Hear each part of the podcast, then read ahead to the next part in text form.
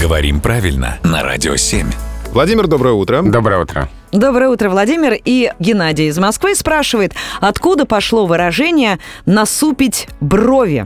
Имеет ли это какое-то отношение к супу? А, вот здесь очень интересная история, потому что имеет отношение к супу, но не к тому. А к какому? Ну, глагол «супить» давайте значение дадим «сдвигать», «хмурить брови». И словари указывают, что здесь а, прямая связь со словом «суп», но не с а, кушанием, это заимствование из французского языка, а, довольно позднее, в XVIII веке.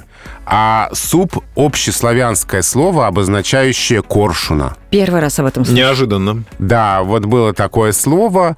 а, Пролетал тут суп над Пролетал нами. тут суп, да. Есть а, версия, что это связано с глаголом сопеть, а, ну то есть такой же мрачный, да, сопит.